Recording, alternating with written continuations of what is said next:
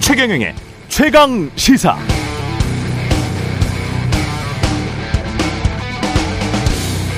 네, 영국 엘리자베스 여왕의 장례식이 어제 진행됐습니다. 서거 이후 장례식까지 영국의 공영방송 BBC의 홈페이지 계속 국내외 추모의 분위기를 주요 뉴스로 다루기는 했습니다만 어제 주요 기사란에는 또 이런 기사도 실려 있었습니다. 엘리자베스 여왕의 죽음으로 과거 영국 식민지였던 아프리카 국가들에서는 영국의 제대로 된 사과를 요구하는 목소리가 새롭게 터져 나오고 있다. 아프리카 사람들은 엘리자베스 여왕이 생전에 과거 영국 식민 역사에 대해 사과한 적이 없다고 대부분 말한다. 과거는 과거, 과거고 미래는 미래라고 하지만 그래도 영국이 아프리카 대륙 사람들에게 경제적, 문화적, 국가적으로 입힌 상처들에 대해서는 이제라도 공개 사과해야 한다는 목소리다. 이게 기사 주요 내용이었습니다. 서거한 여왕에 대한 칭송과 추모의 분위기가 압도적인 상황에서 영국 제국주의로부터 피해를 당한 여러 식민지 국가 국민들의 감정이 잘 드러나도록 기사를 썼더군요. 어쩌면 전 세계적 추모 분위기에 찬물을 끼얹을 수도 있는 기사. 자칫 영국의 국익에 반할 수도 있는 기사였는데요. 영국 공영방송 BBC 아, 뉴스 홈페이지에 이 기사는 꽤 장시간 노출되어 있었습니다. 역시 BBC죠. 언론의 자유를 이렇게 제대로 행사하면 국가의 품격도 함께 올라가는 것 같습니다.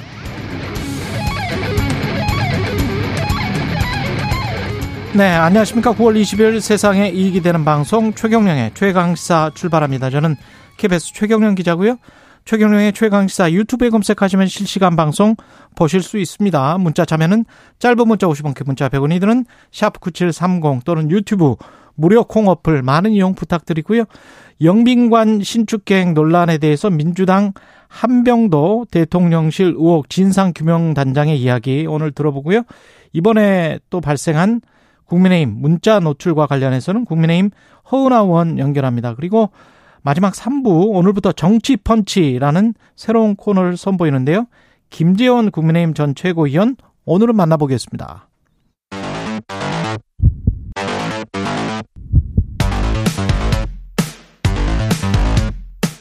오늘 아침 가장 뜨거운 뉴스 뉴스 unboxing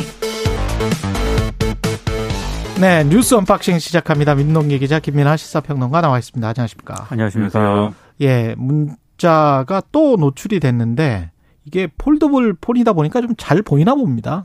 그러니까 어제 예. 이제 그 국민의힘 원내대표와 관련해서 의원총회가 있었지 않습니까? 근데 정진석 비대위원장하고 당 윤리위원인 유상범 의원이 주고받은 문자가 이제 또 국회 사진기자단에 포착이 됐는데요.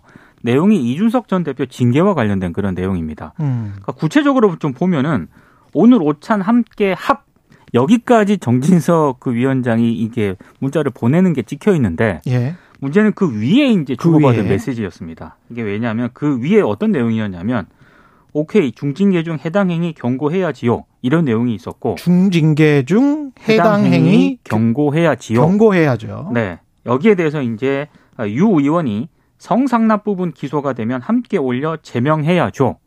요렇게 이제 문자를 주고받은 내용이 이제 사진 기자단에 포착이 된 겁니다. 예. 일단 정진석 위원장이 해명을 했는데 그 문자 메시지 주고받은 때가 지난달 8월 13일이다. 음. 근데 그날이 그 이준석 전 대표가 이른바 주호영 비대위에 대한 가처분 신청 등과 관련해 뭐 양두구육 발언도 하고 굉장히 강한 어조로 비판을 한 그런 때였는데 그렇죠. 하도 기가 막혀서 당 윤리위원인 유 의원에게 문자를 보낸 것이다. 이렇게 일단 해명을 했거든요. 그러니까 지금이 아니고 8월 13일쯤에 한 달여 전에 문자 내용이 이게 카메라에 포착된 것이다. 이런 그렇습니다. 말씀. 근데 유상범 의원은 어찌됐든 네. 네. 자신의 불찰로 인해서 뭐 윤리위의 공정성, 객관성이 의심받아서는 안 된다면서 윤리위원직을 사퇴를 하긴 했습니다만 파문은 어. 이어지고 있습니다. 오케이. 그러면은 정진석 의원이 어떻게 해명했는지 정진석 비대위원장 해명은 잠깐 듣고 넘어가겠습니다. 예. 중징계를 받고 근신 중인 당대표가 이런 막말을 당원과 당원들에게 난사했는데 어떻게 윤리가 경고 한마디 안 하느냐고 제가 얘기 못 합니까? 음, 그러니까 뭐 그때 양도구육 뭐 이런 이야기 했었어요. 예? 8월 13일 날. 네. 그것과 관련해서 내가 이런 말도 못 하냐 뭐 이런 이야기네요. 그러니까 이게 뭐 정진석 비대위원장이 반론을 하고 싶은 대목은 왜냐하면 음. 이 문자 뭐 이 보도가 나오고 나서 이준석 전 대표가 어 SNS에 글을 올려가지고 아 비대위원장이 윤리위에 막 지시를 하고 있다 이렇게 썼기 때문에 정진석 비대위원장이 그 대목을 지금 반론을 하는 거거든요. 그래서 예. 이게 비대위원장이 뭐 윤리위를 지시를 하고 이런 게 아니라 내가 그땐 비대위원장도 아니었고 이 평 당원, 그러니까 평 의원의 입장에서 어, 이런 불만을 좀 제기를 한 것이다. 이렇게 얘기를 했는데 문제는 이제 정진석 비대위원장은 그렇다 치고 여기에 이렇게 구체적으로 나는 제명을 해야 된다고 본다라고 답을 하는 유상범 의원의 태도가 이제 어, 맞는 거냐. 그렇죠. 이거에 대한 의문이 있죠. 음. 그리고 유상범 의원이 이렇게 한 게 처음이 아니고 이전에도 그 이준석 전 대표 징계할 때 보면은 마이크 꺼진지 모르고 그렇죠. 맞습니다. 켜진지 모르고. 예. 그렇죠. 마이크가 켜진지 모르고 어 이준석 전 대표 이제 이 수사 결과가 나오고 하면은 추가 징계하면 된다 뭐 이런 얘기를 하다가 그게 노출이 돼가지고 또 논란이었거든요. 그러니까 처음부터 이준석 전 대표에 대한 강한 어떤 징계를 해야 된다라는 결론을 처음부터 정해놓고 접근한 거 아니냐 이렇게 이준석 전 대표 측에서는 주장할 수 있는 내용이다 보니까 결국 유상범 의원이 윤리위원을 사퇴해야 되는 상황이 이제 된 거죠. 음. 여기까지 듣고 이따가 또 허은하 의원한테 뭐 여러 가지 이야기 들을 수 있고요. 김재원 전 의원도 이야기할 게 좀 있겠죠. 예. 국민의힘 새 원내대표에는 주호영 의원이 선출이 됐는데 유호영 의원이 42표나 득표를 했군요.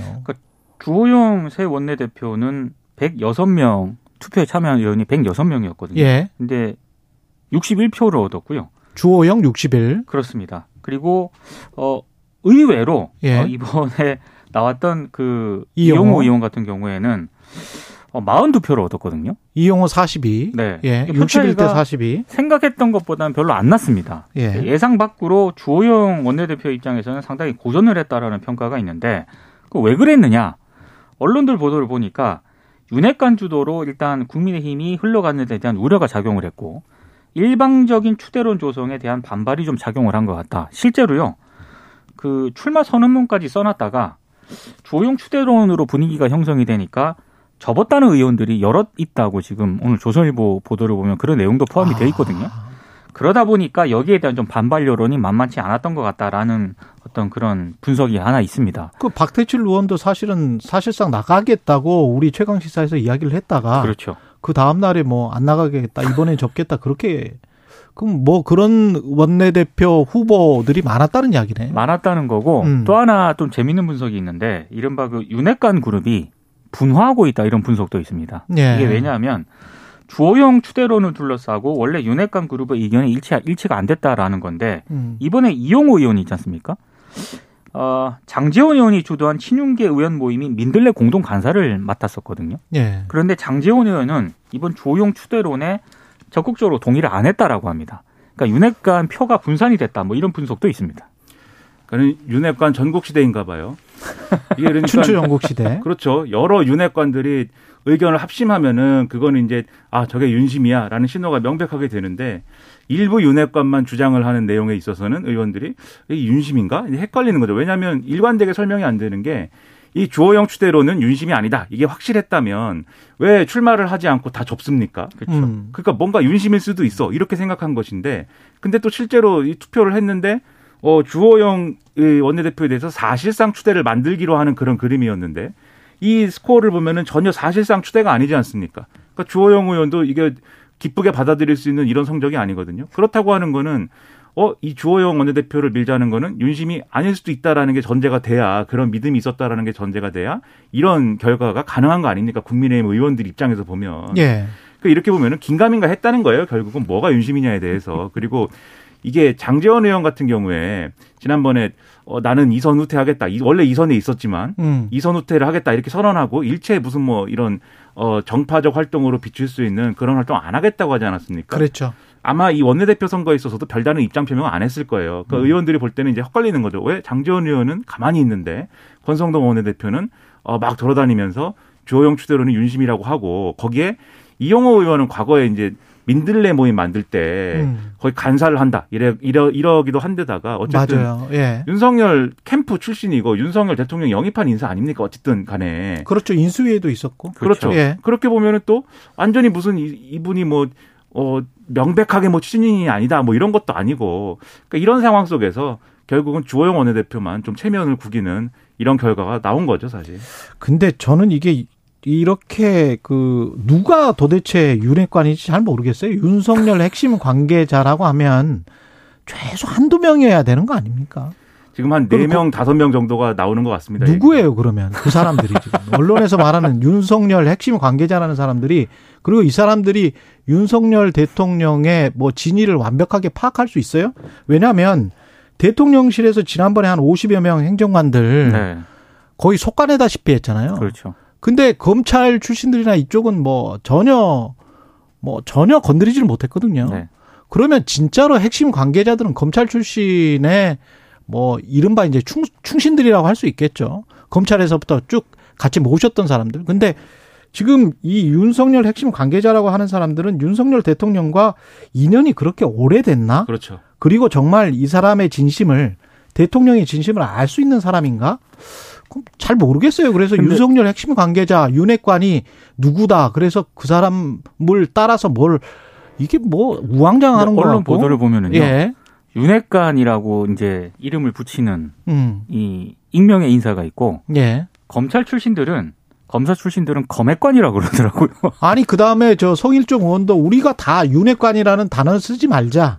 친윤이 전부 다다. 100명 넘는 우리 의원들은 다 친윤이다. 뭐 그거는 저는 좀 이해할 수 있을 것 같아요. 그래서 윤석열 정부와 함께 가는 국민의힘이다. 거기까지는 이해가 가, 가능한데 특별하게 누군가가 딱 나서서 뭐 친윤이고 윤핵관이고 그리고 그 사람들의 뜻을 받들어서 무슨 우리가 궁예 관심법 하는 그런 정치를 하는 것도 아니고 사람 마음은 왔다 갔다 하는 거잖아요. 그러니까 정책과 사안에 따라서 국회의원들이 헌법기관인데 본인들의 자율권에 따라서 판단을 하는 거지 무슨 이거는 좀 어떻게 보면 언론이 지금 정치를 좀 능멸하고 있는 것 아닌가 그런 생각도 들고. 언론에 등장하는 윤핵관은 한 너댓 명 정도로 보입니다. 예. 근데 이제 언론도 뭐 없는 얘기를 쓰진 않을 거 아닙니까? 완전히 예. 그러니까 이게 권력의 생리라는 게 좀 우스운 것이기도 한데 지금 음. 말씀하신 대로 윤석열 대통령과 가깝고 윤석열 대통령이 믿는 사람들은 오랫동안 같이 일한 검사 출신들이겠죠. 음. 검찰 출신들인데 문제는 그 사람들이 국회에는 없다는 겁니다. 국회에 진출을 안 한 상태지 않습니까? 검사 출신들이. 그러면 국회 내의 논의나 이런 것들은 또 누군가는 주도하는 포스트가 있어야 되는데 그런 사람들이 몇 명이 있기는 하지만 또 그 사람들이 주장하는 게 다 윤석열 대통령의 마음을 대변한 거냐. 이거를 물반 고기반이라고 얘기하지 않습니까? 소리반 공기반이라고 얘기하는데 예. 내 마음 반 윤심 반 뭐 이런 거다 보니까 이런 거죠. 근데 말씀하신 대로 이 원칙대로 하면 됩니다. 대통령실은 당, 저기 당무나. 뭐 국회에 개입 안 한다.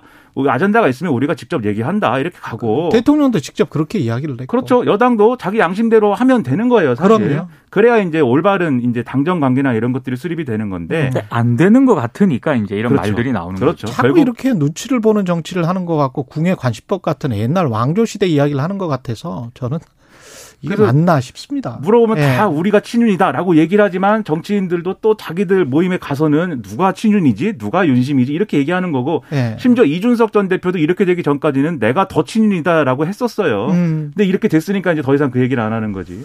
그러니까 영- 이상한 예. 정치입니다. 예, 영국 이야기를 좀 해보죠. 아, 왕조가 진짜 나오네요. 엘리자베스 2세 여왕. 윈저 왕조입니다. 예. 예. 조문이 취소가 된 겁니까? 그러니까 총 일단 조문이 일단 무산이 된 거죠 결과적으로 예. 이 무산된 것과 관련해서 김은혜 대통령실 홍보수석이 밝힌 내용은 이렇습니다. 영국 왕실 쪽으로부터 교통 사정으로 오후 늦게 도착한 정상들은 조문록을 작성해 달라는 안내를 받았다. 그러니까 일찍 도착한 정상들은 직접 조문을 할 수 있었다는 그런 얘기고요. 오후에 좀 도착한 정상들은 직접 참배 대신에 조문록 작성이 안내됐다. 이게 이제 김은혜 홍보수석의 얘기입니다. 근데 그럼에도 불구하고 계속 지금 논란이 좀 제기가 되고 있는 것 중에 하나가 이미 그 런던 일대 수백만 명의 추모 인파가 몰릴 것이라는 거는 예고가 된 상황이지 않습니까? 예. 그렇다라고 한다면은 교통 통제는 수일 전부터 있었대요. 그렇습니다. 런던 도착 시간을 조금 앞당기든가 아니면 영국 왕실 쪽하고 세부 일정을 좀 더 치밀하게 조율했었어야 되지 않느냐라는 그런 지적이 나오고 있고요. 그래서 실제로 아, 단순히 현지 교통 상황 때문에 조문을 못한 것인지 아니면 영국 왕실과의 사전 시간 조율이 제대로 안 된 것인지 이 부분에 대해서는 좀 더 면밀하게 해명을 해야 된다 이런 지적이 나오고 있습니다. 네, 이런 문제 제기에 대해서 대통령실이 뭐 이게 뭐 정치 공세다 이렇게 대응할 일은 전혀 아닌 것 같고요. 왜냐하면은 지금 다른 정상들도 뭐 여러 사정들 때문에 어 지금 엘리자베스 2세 여왕의 어이 가지 못했다고 하면은 조문을 가지 못했다고 하면은 그러면 이제 뭐 그런 상황이 상당히 뭐 있었구나라고 이해를 할 텐데 음. 다른 주요 정상들은 다 갔단 말입니다. 그렇죠. 그렇죠. 그 우리 윤석열 대통령만 이 뭐 대통령만 윤석열 대통령만은 아니겠지만 음. 주요국 정상들이 다 가고 심지어 중국의 경우에는 뭐 중국의 조문은 뭐 안 받는다 뭐 이런 게 있었는데 어쨌든 어 외교. 그렇죠 외교관에 준해 가지고 갔잖아요 그 이, 어, 중국의 주요 인사도 예. 그렇게 따지면 우리 대통령이 왜 못 간 거냐에 대해서는 영국의 문제가 아니라 우리가 준비를 제대로 했느냐 이거는 따져 물을 수밖에 없는 거거든요. 준비 부족. 네. 그렇죠. 예. 그러니까 이게 예, 해외에서는 이렇게 뭐 누가 사망하면 이렇게 또 주요 인물이 사망하고 특히 왕족이 사망한 경우에는 관이나 이런 것들을 공개를 해서 대중들이 계속 조문을 하게 하고 거기서 이렇게 추도의 애도의 의사를 표하고 뭐 이렇게 하는 기간을 두고 그 다음에 이제 장례식을 진행하는 건데 요 앞에 부분에 대중들하고 같이 가서 어 호흡을 같이 하면서 조문을 하는 모습을 보이면서 영국 국민들에게 어 우리도 이렇게 한다는 걸 보여주는 건 굉장히 중요한 거였는데 뒤에 장례식 참여하는 것도 중요하지만 그렇죠. 그런 걸 놓쳤다는 거에 대해서는 왜 이렇게 된 건지를 정확하게 좀 밝히고 거기에 대해서는 다시 이런 일이 없도록 하는 조치가 돼야 되는 거죠. 계속 영국이 우리한테 얼마나 잘해줬는지 아느냐, 의전상 음. 문제가 없었다, 홀대 아니다. 이렇게 얘기하는 것은 제가 볼 때는 좀 동문서답이 아닌가 싶습니다. 그러니까 외교 홀대 논란도 언론에서 좀 잘 못 짚고 있는 것 같은 네. 게 이거는 준비 부족 그렇습니다. 그리고 이- VIP 여행사가 가이드를 한다고 해도 그, 그 나라의 교통 통제 정도는 어느 정도 알고 있는 거 아니에요? 이렇게 큰 행사 그렇죠, 같은 경우는 그렇죠. 데이비드 예. 백- 데이비드 베컴도 하루 종일 기다려서 거기서 그렇죠. 그걸 한다는데 13시간 갔다는데. 기다렸다고. 그러면 그렇죠. 걸어 다니는 동선이랄지 이런 것까지 다 계산을 해서 네. 가령 뭐 갔, 갔을 때는 구두를 신고 그리고 걸어 다닐 때는 운동화를 신는다고 하면 비서실에서 운동화를 좀 준비를 했다가 뭐 그 식장으로 들어갔을 때는 장례식장 또는 그 어, coffin이라고 하죠. 그 네. 관이 있는 곳에 드- 그 장소에 들어갔을 때는 또 격식을 차려서 옷을 갈아입는달지 아니면 구두를 바꿔 신 구두로 바꿔 신는달지 그렇게 좀 준비를 면밀하게 했으면 됐지 않았을까 그러니까 싶네요. 정상끼리 만나는 그런 별로 일정, 긴 거리도 아니었어요. 일정을 예. 그 취재해본 기자 얘기를 들어보면은요. 음. 정상들이 해외에 나갔을 때 분단위로 이동을 한다 그러거든요. 예. 거의 딱딱딱 맞춰가지고. 그럼요. 근데 이번 건은 좀 이해가 안 간다는 그런 얘기를 하는 분들이 적지 않습니다. 프랑스 대통령이 실제로 지금 말씀하신 것처럼 걸어서 갔거든요. 네. 음. 그런 상황을 예상했기 때문에 뭐 걷는 게 아니더라도 무슨 수단을 강구해야 되는 게 당연한 것인데 그게 강구가 안 된 것에 대해서 문제 제기를 한다는 것에 대해서는 좀 어, 제대로 답을 했으면 하는 바람입니다. 예. 뉴스 unboxing 여기까지 듣겠습니다. 민동기 기자 김민아 평론가였습니다. 고맙습니다. 고맙습니다. KBS 1라디오 최경영의 최강시사 듣고 계신 지금 시각은 7시 38분입니다. 오늘 하루 이슈의 중심. 당신의 아침을 책임지는 직격 인터뷰. 여러분은 지금 KBS 일라디오 최경영의 최강 시사와 함께하고 계십니다. 네, 윤석열 정부의 영빈관 신축 계획 전면 철회는 됐지만 여전히 말이 많습니다. 어제 대통 대정부 질문에서도 관련 질의가 이어졌는데요. 먼저 내용 듣고 다시 돌아오겠습니다. 영빈관 짓는 예산 878억 알고 계셨냐고 묻습니다. 몰랐습니까? 저는 몰랐고 신문을 보고 알았습니다. 보고를 받으시고 즉각 이거는 저 철회를 하는 게 좋겠다. 네, 저는 몰랐고 신문을 보고 알았다. 영빈관 예산 편성에 대해서 한덕수 국무총리조차 몰랐다는 대답이 나왔고요. 민주당에서는 김건희 여사의 개입 의혹을 제기하고 있고요. 처음 이 사실을 공개한 분입니다. 대통령실 관련 의혹 진상규명 단장이죠. 한병도 더불어민주당 의원 나왔습니다. 네, 안녕하세요. 아, 한병도 예. 의원입니다. 예. 지금 그 영빈관 신축계획 관련해서는 정부의 자료를 요청해서 그걸 알게 된 거죠. 그렇습니다. 예. 예. 그래서 878억 이게 사업 시행 주체는 대통령 비서실이었던 그렇습니다. 예. 거죠. 네네. 근데 한덕수 총리는 몰랐다 신문 보고 알았다. 예. 이게 총리가 몰랐을 수 있습니까? 그러니까 이게 이번 사건을 보면서 정말 납득하기 어려운 일들이 많이 발생을 하는데요. 예. 어, 적어도 이렇게 막대한 예산이 들어가면 논의 구조에 총리가 몰랐다는 것이 저도 청와대에 근무했지만 음. 해봤지만 좀 이해할 수 없는 것이고요. 예. 청와대뿐만이 아니고요. 청와대 아니고 국무총리뿐만이 아니고 음. 청와대 수석들도 몰랐다고 합니다. 이것을 어떻게 이해를 해야 될지 예. 어느 국민께서 이것을 이해할 수 있을지 모르겠습니다. 그럼 정부가 제출했던 예산 한 878억 뭐 6천만 원인가 뭐 그렇게 예, 되잖아요. 그렇습니다. 예. 그, 그거는 뭐 어디에 쓰, 쓴다는 거였어요? 이게 이제 뭐 그 부대 시설 예. 그러니까 이제 영빈관이죠. 예를 들어서 국빈이 왔을 때 뭐 저희들이 하는 행사 아, 관련 것들이 그게 이제 영빈관을 이야기하는 그 거거든요. 용산 집무실 옆에다 짓는다는 그렇습니다. 근데 아. 이제 구체적인 부지가 어디냐고 지금도 계속 어, 그 그걸 확인하려고 부지는 전쟁 기념 박물관이나 그쪽 말고는 어디 없을 겁니다. 아마 그래서 예. 이게 878억 외에 어느 부지에 지으면은 그렇죠. 또 엄청난 예산이 소요될 가능성이 아주 많거든요. 땅을 사야 되는 거 아니에요? 그렇습니다. 땅뿐만이 아니고 예를 들어서 새로 지으려고 하는 부지에 건물이 있는 부지라면 그걸 또 철거를 해야 되는 그렇죠. 문제도 있잖아요. 예. 그래서 더 이상 소요되는 예산이 있을 것 같다. 음. 부지를 어디로 예상했냐고 자료 제출 요구를 계속 하는데 음. 기재부에서 지금 자료 제출 요구를 계속 뭉개고 있는 현재 상황입니다. 그래서 저는 이번에 국정감사 기간에 어, 이걸 계속 파헤쳐 볼 생각입니다. 그 세부 내역이랄지 자료 제출은 아직 모르고 그렇습니다. 지금 내용을 보면 뭐 기본 설계비, 실시 설계비, 공사비, 뭐 부대 시설비 이 정도만 나와 있습니다. 그 총리가 모르는 예산 편성이라는 게 예. 있을 수가 있는 건지 그러면 이걸 누가 결정해서 878억이라는 878억 6천만 원이라는 숫자가 나왔으면 분명히 세부 내역이 있는 건데. 당연하죠. 예. 이게 이 논의 주체가 지금 뭐 집권 여당도 몰랐다. 음. 청와대 아, 대통령실에 수석들도 몰랐다. 국무총리도 몰랐다. 그럼 그걸 논의한 주체가 누구입니까? 예. 어디선가는 논의를 했을 텐데 책임 있는 사람들이 모두 다 언론 보고 알았다는 겁니다. 이것이 지금 국정이 시스템이 돌아가고 있는지 음. 그래서 우구심을 가질 수밖에 없는 거죠.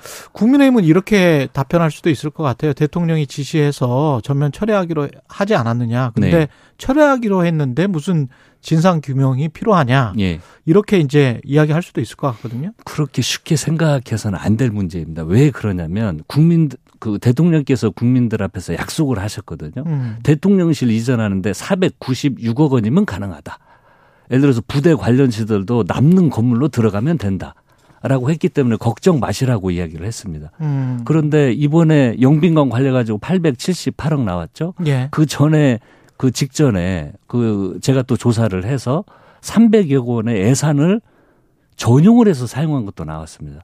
더 큰 문제는 앞으로도 계속해서 300억 원의 예산은 조정해서 어디에다 사용해요? 전용, 전용을 해서 예. 그 대통령실 관련된 아. 곳에 썼습니다. 예를 음. 들어서 뭐 행안부에서는 우리 그 의경들 예. 급식비를 전용을 해서 또 일부 필요한데 대통령실 관련된 예산으로 쓰고 101, 202 경비대 그 경호부대에 예산이 필요하니까 급히 또 예비비를 편성을 해서 어, 그곳에서 쓰고 그런 걸 다 밝혀냈거든요. 그러니까 400여 원 정도 쓴다고 말했었는데 예. 다른 예산을 전용해서 뭐 한 300억씩 또 썼더라. 영빈관도 나오고 그러면 앞으로도 나올 거 아닙니까? 근데 예. 이제 가장 중요한 것은 대통령께서 하신 말씀이 있기 때문에 그렇죠. 그건 대통령께 약속이신 거거든요. 근데 그것이 변경이 됐는데 어 이것을 그냥 끝났으니까 그냥 말하라. 그리고 또 앞으로 어, 마어마한 예산이 저희들 예상으로는 천문학적 예산이 더 들어갈 것 같은데 음. 어, 그걸 정확히 평가하지 않, 않으면은 이건 더 큰 문제가 되는 거죠. 그래서 저희들은 사실관계를 정확히 파악을 할 것입니다. 청와대 영빈관이 좀 낡았었다 그런 지적은 있었었잖아요. 타케민 전 행, 그 행정관도 네. 그런 이야기를 했었었고 예. 그래서 뭐 지, 그때 당시에 청와대 에, 영빈관이 뭐 구민회관 수준이다. 그래서 예. 뭔가 좀 바꿔야 된다 그런 예. 이야기를 했었는데 네, 네. 그 영빈관을 신설하거나 그 청와대 영빈관을 좀 중축해서 예. 잘 활용해 보거나 이런 방안도 있지는 않을까요? 어떻게 그런데 생각하세요? 이제 그 타키문 비서관 네. 이야기를 현재 여당에서 음. 어, 3년 전에 페이스북에 올린 걸 가지고 그러니까 지금 지어야 된다는 건 좀 논리가 궁색하고요. 예. 그런데 이제 그 청와대 자체가 이미 국내 외적으로 역사적 상징성이 있지 않습니까? 예. 그걸 우리 뭐 전통을 좀 더 가미한다든지 이런 약간의 개고수를 활용해서 해서 사용을 한다면 어, 좀 더 효용성을 높이겠죠. 그렇게 해서 쓰면 될 거라고 저는 생각합니다. 차라리. 예, 그렇습니다. 그때도 청와대 영빈관을 쓸 수도 있고 이 이야기는 윤석열 당선인 시절에 그렇습니다. 직접 하셨습니다. 예, 직접 그런 말씀을 하셨었기 네. 때문에 네. 그런데 음. 관련해서 이게 이제 취소가 됐고 윤석열 어, 대통령의 배우자 김건희 여사의 개입 의혹은 왜 민주당에서 주장을 하는 거죠? 그러니까 음. 어, 첫째는 그 선거 과정에서요. 김건희 여사께서 그런 말씀을 하셨거든요. 우리가 당선되면 그 청와대 영빈관 옮기겠다라고 발언한 것이 나와서 예. 민주당에서는 의심을 하는 거고 음. 자꾸 의심이 자꾸 드는 것이 전에도 말씀드렸지만 아니 이러한 막대한 예산이 들어가고 국격을 이야기하면서 중요하다고 하면서 총리가 모르고 대통령 수석들도 모르고 집권 여당에서도 모르고 그럼 누가 음. 알고 있었습니까? 아무도 모른 책임 있는 사람들이 아무도 모른다고 하기 때문에 그러면 그 논의 주체가 어디 있냐라고 이야기를 하면서 저희들은 합리적 의심을 당연히 할 수밖에 없는 거죠. 근데 아까 모두에 말씀드렸습니다만은 사업 시행 주체가 문서에 분명히 음. 네. 대통령 비서실로 돼 있기 때문에 네. 대통령 비서실장과 대통령은 최소한 뭐 몰랐을 리는 없는 거잖아요. 문서상으로 보면. 근데 그걸 어느 그냥 갑자기 비서실장과 제가 뭐 전에 청와대 근무해봤지만 음. 이런 중요한 문제를 비서실장이 대통령님께 저번에 행사했는데 행사가 좀 안 좋았습니다. 신축하는 게 좋겠습니다. 단순히 결정하는 문제가 아니거든요. 그 비서실장은 비서실을 총괄을 하기 때문에 다른 수석들하고 회의를 분명히 했을 거 아니에요. 당연하죠. 그 비서실장의 결정은 항- 음. 항시 아침에 그렇죠. 수석 비서관 회의를 할 거 아닙니까? 수석 비서관 회의가 보통 있죠. 매일 합니다. 수석 비서관 회의는. 예. 그러면 거기에서 내용을 정리를 해서 대통령께 보고를 드릴 텐데 이 수석 거기에 참여한 수석들은 몰랐다? 그러면 그걸 대체 누가 결정을 한 겁니까? 그리고 기재부의 예산까지 편성이 되려면 대통령에게 보고를 안 하고 이걸 편성을 그렇습니다. 했을 리는 없는데. 당연히 보고가 됐겠죠. 어, 특히 특히 영빈관 관련된 내용이면 그 가장 중요한 시설 중에 하나이기 때문에 보고가 되지 않았다는 건 이해할 수가 없습니다. 그렇죠. 예. 그러면 이게 지금 주요 그 관계자들 예. 대통령실의 관계자들이 몰랐다고 하고 국민의힘에서도 몰랐다고 하고 총리도 몰랐다고 예. 하고 그렇기 때문에 이게 어떻게 일이 진행된 것이냐 그 절차를 지금 따져봐야 된다. 국정조사를 예. 통해서 예. 그런 말씀이시네요. 예. 저도 궁금합니다. 음. 대체 어느 과정을 통해서 결정이 됐는지. 근데 이제 철회를 이야기를 하고 나서 예. 대통령이 권성동 원내대표는 이거를 민주당이 정쟁의 소재로만 이용하고 있다면서 예.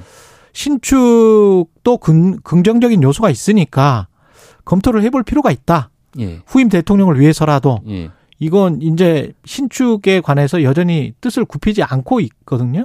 일부 국회의원들은 그러니까 이게 참 이게 이게 정리가 안 되는 겁니다. 예를 들어서 대통령께서는 이게 국민적 공감대를 얻지 못했고 어 진행 과정에 문제가 있었으니 어 철회한 철회를 하는 게 맞다고 했는데 바로 다음에 또 여당의 가장 그 책임 있는 분은 음. 추진할 필요가 있다라고 이야기를 합니다. 예. 그러니까 그 내부 소통도 안 되고 계속해서 엇박자가 나는 거죠.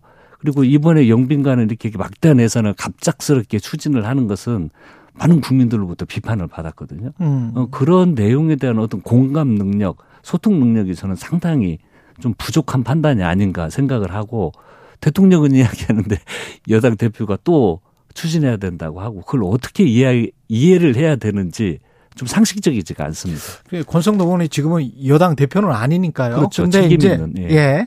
그런데 권성동 의원이 이런 말을 한 게 권성동 의원의 그냥 생각인지 예. 아니면 어떤 그 윤석열 대통령의 뜻이 아직까지도 좀 있는 건지 그거는 어떻게 파악할 수 있을까요? 뭐 저희로서는 그걸 파악을 하기는 어렵죠. 예. 어, 두 분이 뭔 소통을 했는지 안 음. 했는지는 모르겠지만 어, 설마 대통령께서 국민 앞에서 철회하라고 했는데 예. 그걸 따로 또 지시를 해서 이거 추진해야 된다고까지 이야기는 하지 않으셨을 거라고 저희들 믿고 싶습니다. 청와대를 떠나서 용산 집무실을 이야기를 할 때 국민과의 소통이었잖아요. 예. 지금 그게 잘 되고 있다고 보십니까? 청와대를 국민에게 돌려주고 대통령실을 이전한 그 성과가 좀 나오고 있다고 보세요. 저는 전혀 지금 가장 큰 문제가 음. 이 소통의 문제도 있고 적어도 이러한 중요한 결정을 하려면 각 부처의 TF는 기본적으로 구성을 해야 되는 겁니다. 예. 국가의 최고 컨트롤 타워이고 어 그리고 정말 중요한 부서이기 때문에 보안의 문제, 에, 그다음에 어떤 국민 정서를 파악해서 그걸 담아내는 문제 여러 가지가 있기 때문에 어 이런 걸 TF를 구성해서 진행을 하고 소통을 해야 되는데 전혀 그 TF나 이런 게 가동됐다는 이야기를 한 번도 들어본 적이 없습니다. 예. 이전을 하는데 필요하면 불쑥불쑥 예산 전용해서 쓰고 용빈 갖춘다고 앞으로 또 그 국방 관련 뭐그 이 예산은 아마 천문학적인 예산이 들어갈 텐데 이 전체 그림을 그리고 마스터 플랜을 짜는 어느 단위도 없는 것 같습니다. 이것도 심각한 문제입니다. 청와대는 그 국민에게 돌려주고 이거를 일종의 이제 문화재 관광 상품으로 활용하는 것 같잖아요. 네. 이, 이 기조는 어떻게 보십니까? 아, 글쎄요. 이게 이제 청와대 이전 자체가 너무 졸속으로 추진이 되고 있기 때문에 음, 이 청와대를 어떻게 활용을 하겠다는 계획도 없었습니다. 음. 이전하고 나니까 이제 문화재청과 그 문화체육관광부에서 불쑥불쑥 어 이런 사업 해보겠다, 이런 사업 해보겠다고 불쑥불쑥 꺼내면서 또 그것에 막대한 예산이 투입되고 예. 그러면서 또 비판을 받고 어, 그 비판에 대해서도 문화재청은 사과하고 음. 이런 일이 계속해서 이렇게 무계획적으로 하면 계속해서 반복될 수밖에 없습니다. 이 대통령실 물리적인 공간과 관련해서는 뭐 수의계약 관저 수의계약 논란 뭐 이런 것들 나왔었고요. 네, 대통령실 관련 의혹은 제보를 지금 받고 있습니까? 그렇습니다. 예, 예. 많이 들어옵니까? 예, 뭐 일부, 어, 일부. 들어오고 있는데 저희들은 어, 일, 그 내용 못지않게 사실관계를 파악하는데 좀 주력을 하려고 합니다. 지금 의원님께서 대통령실 관련 의혹 진상규명 단장인데 네. 그러면 이게 앞으로의 계획 같은 게 어떻게 될까요? 어, 방금 그, 그 사적 채용, 음, 그 다음에 사적 채용. 관저 공사에서 특혜 지금 예. 문제가 불거졌는데 이걸 또 파악을 할 거고요. 음, 그리고 이 막대한 천문학적인 예산 낭비 이 세 가지 축을 사전 조사를 해서 어, 국정조사가 이루어지도록 저희 TF에서 모든 노력을 할 생각입니다. 예, 여기까지 듣겠습니다. 대통령실 관련 의혹 진상규명단장 민주당의 한병도 의원이었습니다. 고맙습니다. 네, 감사합니다. KBS 라디오 최경련의 최강시사 1부는 여기까지고요. 잠시 후 2부에서는 국민의힘 허은하 의원 연결합니다.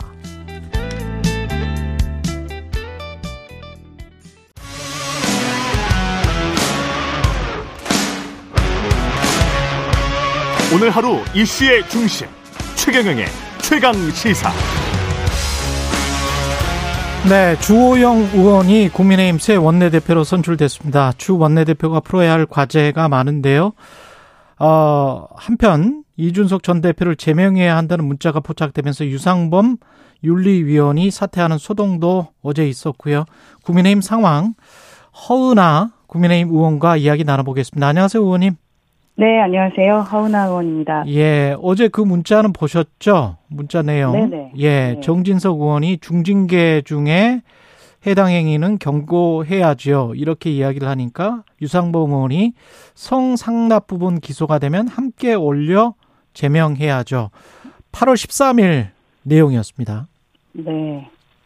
뭐 자라 보고 놀란 가슴은 소뚜껑 보고 놀란다라는 속담이 딱 어제 제게 딱 맞는 속담 같았고요. 예. 사실 그 윤리위 존재 이유나 명분도 사라지는 것이고 또 이게 잘못하면 당의 뿌리가 흔들릴 수도 있는 사안이었기 때문에 상당히 놀랐습니다.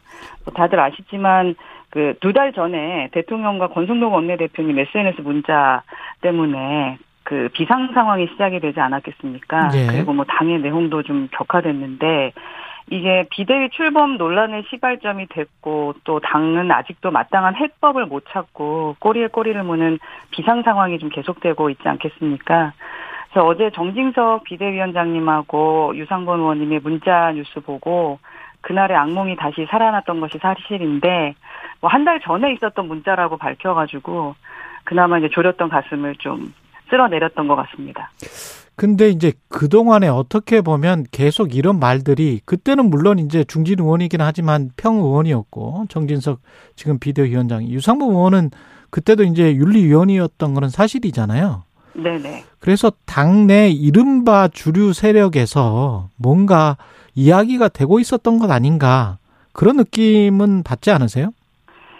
그러니까 뭐 정 위원장님 말씀이 거짓이라고는 우선 생각하고 싶지는 않고 음. 근데 말씀하셨던 것처럼 위원장께서 문자 보냈다고 말씀하신 그 시점이 비대위 체제 전환됐던 8월 9일 이후 아니겠습니까? 그렇죠. 그러니까 왜 그때 하필 윤리위원인 유상범 의원에게 뭐 그런 말씀을 하셨을까? 음. 그때도 그런 소문은 있었죠. 이미 이제 윤리위 제명을 생각했었다. 뭐 세간의 말들이 있었는데 그게 사실인가라는 좀 생각을 하게 되는 것은 좀 여전히 좀 석연치 않고 또 누구나 뭐 개인의 정치적 의견을 자유롭게 말을 할 수 있습니다만 좀 불편한 시각으로 바라볼 수는 있는 것 같다. 음. 그리고 정 위원장님께서는 사실 평 의원이시긴 하시지만 그또 뭐 우리 시쳇말로 윤핵관이라고 하는 분이셨고 다선이시고요. 예. 그리고 윤리위원인 그 의원님은 초선 아니었겠습니까? 예. 그래서 그게 좀 간단치 않게 느껴지는 것도 사실입니다. 그 어제 김종혁 비대위원이 최강 시사의 인터뷰에서 윤리위는 통제밖에 독립적인 기관이다. 그래서 대통령실이나 당 지도부, 경찰 수사 등이 서로 이렇게 연결돼서 뭔가 교감하고 사전 교감하고 이런 거는 어렵다 이렇게 이야기를 했는데 네. 이준석 전 당대표가 밝혔던 뭐 사석에서 했다는 대통령의 말씀 뭐 이 베이비 저 베이비랄지 내부 총질이나 하는 당대표랄지 뭐 이것 이 갖고 있는 함의가 윤리위의 결정이랑 이렇게 연결돼서 그것도 이제 경찰 수사가 결과가 나오기 전에 윤리가 먼저 그냥 해버렸잖아요. 네네. 그런 것들이 이제 여론이 봤을 땐 바깥에서 봤을 때는 뭔가 있는 거 아니 아니었나? 대통령실과 정부 이쪽이 뭐 이런 생각이 드는 거죠. 음, 그런 이제 오해나 그런 시각을 갖게 하는 것 자체가 저희가 예. 잘못하고 있다라는 것 같습니다. 우선은 김종혁 비대위원장께서 말씀하셨던 대로 그 윤리위 자체가 독립적인 기관이라는 것은 상식이고 그래야 정상인 겁니다. 그러니까 윤리위가 독립적이어야 할 대상이 힘의 논리이고 또 어떤 경우에도 지켜야 할 것이 법과 민주주의 원칙이고 그리고 자유의 가치 아니겠습니까? 예. 근데 이번 문자 메시지 논란 과정에서 이제 지금 말씀하셨던 것처럼 많은 분들의 마음속에 설마 뭐 아니면 혹시나 하는 생각이 들었던 것은 사실인 것 같고요. 이제 앞으로 윤리위가 아 역시나 그랬구나라는 평가를 받지 않을 수 있도록 하는 것이 음. 오롯이 윤리위 스스로 그 뭐 더 이상 존재 이유나 명분이 사라지지 않도록 하는 그런 방법이 아닐까 싶습니다. 어떻게 보면 이번 문자가 이준석 전 당대표에게는 어, 행운일 수도 있을 것 같아요. 문자 포착이. 왜냐하면 유상범 의원이 윤리위를 사퇴를 하고 사의를 밝히고 그걸 처리가 됐거든요. 그리고 윤리위가 이런 어떤 뭔가 시나리오가 있는 상황에서 어, 시나리오가 있다라고 사람들이 의심하고 있는 상황에서 제명을 하는 게 상당히 부담될 것 같거든요. 제명을 만약에 한다면 네. 어떻게 보십니까? 글쎄요, 그게 누군가의 행운 이런 부분을 이야기하기 전에 음. 우선 당해는 위기다. 당해는 위기다. 네, 드리고 싶습니다. 기본적으로 음. 뭐 당규만 놓고 생각할 수 있는 부분도 아니고 여러 가지로 정치적 해석이 될 수 있는 부분인데 지금 그 부분을 제가 당원이자 건내에 있는 사람으로서 뭐 말씀드리기가 상당히 쉽지 않습니다. 윤리위의 판단은 어떻게 내려질 거라고 보십니까? 이렇게 이제 제명 이야기가 공공연하게 나와버려서 8월 13일에 문자에도 이런 이야기가 있었기 때문에 제명이 될 확률이 오히려 낮아지는 게 아닌가 그런 추측 외부에서는 그렇게도 생각할 수도 있을 것 같습니다. 정말 알 수가 없는 것 같고 예. 늘 설마가 실제가 되고 있어서 이건 정말 결론이 나봐야 할 것 같습니다. 그래요. 네. 뭐, 아, 만약에 이제 제명이 된다면 또 그 명분이나 내용도 이제 중요하겠죠. 윤리비 이 결정의 그렇죠. 내용이죠. 네, 내용도 무슨 네. 근거로 제명을 하는 것인지. 네. 근데 그 이준석 부분에 대한 게 설득이 안 되면 그렇죠. 국민들이 이해를 못 하시겠죠. 근데 이준석 전 대표가 그 양도구역이랄지 뭐 이런 개고기 논란 이것과 관련해서 그런 말도 못 하냐 정치인이 유엔에 제소하겠다 이렇게 이야기를 한 거잖아요. 그거는 좀 납득이 가세요? 기본적으로 뭐 입에 재갈을 물리고 음. 표현의 자유를 제약했다라는 비판은 받을 것 같습니다. 그리고 음. 지금 이준석 대표가 뭐 어떠한 행동을 하는 행보에 대해서는 개인의 선택이기 때문에 그 결과가 어떤 것이든 본인이 책임질 거라고 생각을 하거든요. 예. 그래서 우선 이 대표님 입장에서는 추가 징계가 이제 인류 보편적 가치인 개인의 자유를 억압하고 있는 것이라고 보고 있는 건 아니겠습니까? 그렇죠. 래서 그런 유언 유엔에 제소를 할 것으로 뭐 한다라고 말씀하시는 것 같고 뭐 사실 지금까지 여러 가처분 신청이 있었지만 따지고 보면 그게 각각 별개의 사안이 아니라 하나 사안이거든요. 음. 그 단추를 잘못 끼면 사실 그 풀고 다시 하면 되는데 계속 알면서도 끼어 끼기 때문에 다시 풀러서 해야 되는 이 상황을 지금 좀 조금 피곤해하시는 국민들도 계시는 것 같습니다. 예. 뭐 당연시 해왔던 어떤 정당 민주주의와 자유에 대해서 지금 좀 심각하게 흔들리고 있다는 것을 좀 말하고 있는 것이라 생각을 하고 이제라도 이제 법이 아니라 사실 정치 안에서 해결의 실마리를 찾을 수 있기를 저는 바랍니다. 예. 그리고 어제 주호영 의원이 새 원내대표 선출이 됐는데 의총 분위기는 어땠습니까? 어, 우선은 이제 투표 결과가 나왔을 때 다들 술렁거렸죠. 아. 어? 생각보다 이제 많은 표가 이제 이용호 의원이 나와서요. 예. 근데 투표 전에도 좀 약간 예측이 되기도 했었던 게 음. 몇몇 의원께서 제게 좀 하신 말씀들이 있는데 예. 그냥 그 스, 이제 조용하게 음. 어, 다양하게 목소리를 내주는 것이 어, 좋은 것 같다. 오히려 용- 당에 네, 저한테 용기 음. 내라고 이렇게 말씀해 주시는 분들이 계셨어요. 그래서 아 이게 어떤 분위기일까라고 생각을 했었는데 이제 그 숨어있던 진실들을 좀 얘기하셨던 분들이 계시지 않나 하는 생각이 들고요. 그러니까 일부 언론에서는 뭐 일반적인 일방적 결과가 나올 것이라고 예측을 했는데 예. 이제 많은 의원님들께서 민심을 좀 무겁게 판단하신 것으로 보입니다.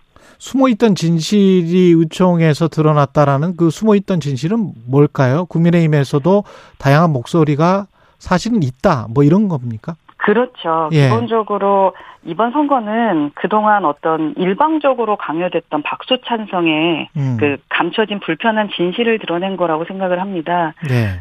제, 제가 처음에 이제 비대위 수순할 때도 침묵이 찬성은 아니다라고 이제 발언을 했었고 또 박수 안 친 분들이 계시다. 결국 찬성하지 않은 사람이 있다라는 이제 목소리를 냈었는데 그러한 목소리를 내는 사람이 뭐 두 사람, 세 사람이다라고 생각을 하셨었지 않겠습니까? 그런 오해가 있었을 수 있는데, 어, 많은 다양한 목소리들이 국민의힘에 있구나라고 생각하게 되는 그러한 결론으로 좀 보여준 게 아닌가 싶고요.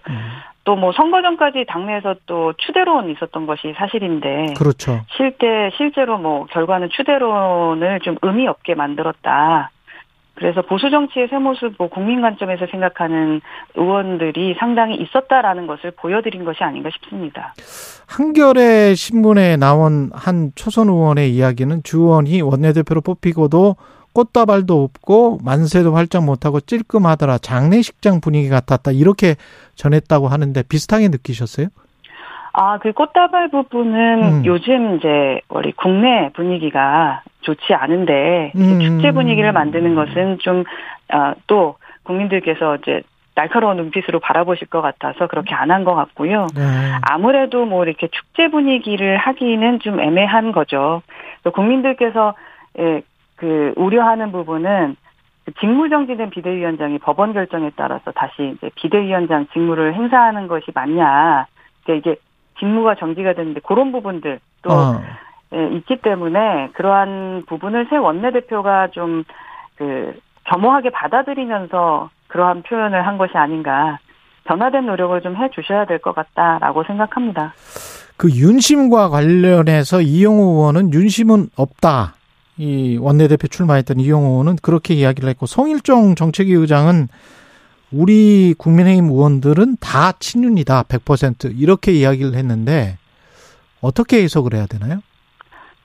국민의힘 의원들뿐만 아니라 당원들은 뭐 친윤이어야 되죠. 그리고 음. 이 이 윤 정부가 잘 되길 누구나 바라고 있습니다. 예. 그런데 이용호 의원께서 말씀하셨던 대로 권심은 윤심이 아니다라는 것을 좀 증명했고 아. 또 윤핵관에 대한 어떤 경고 메시지를 의원들께서 주려고 하셨던 것은 아닌가 하는 부분은 추측이 됩니다. 권심은 윤심이 아니다는 것은 증명이 됐다.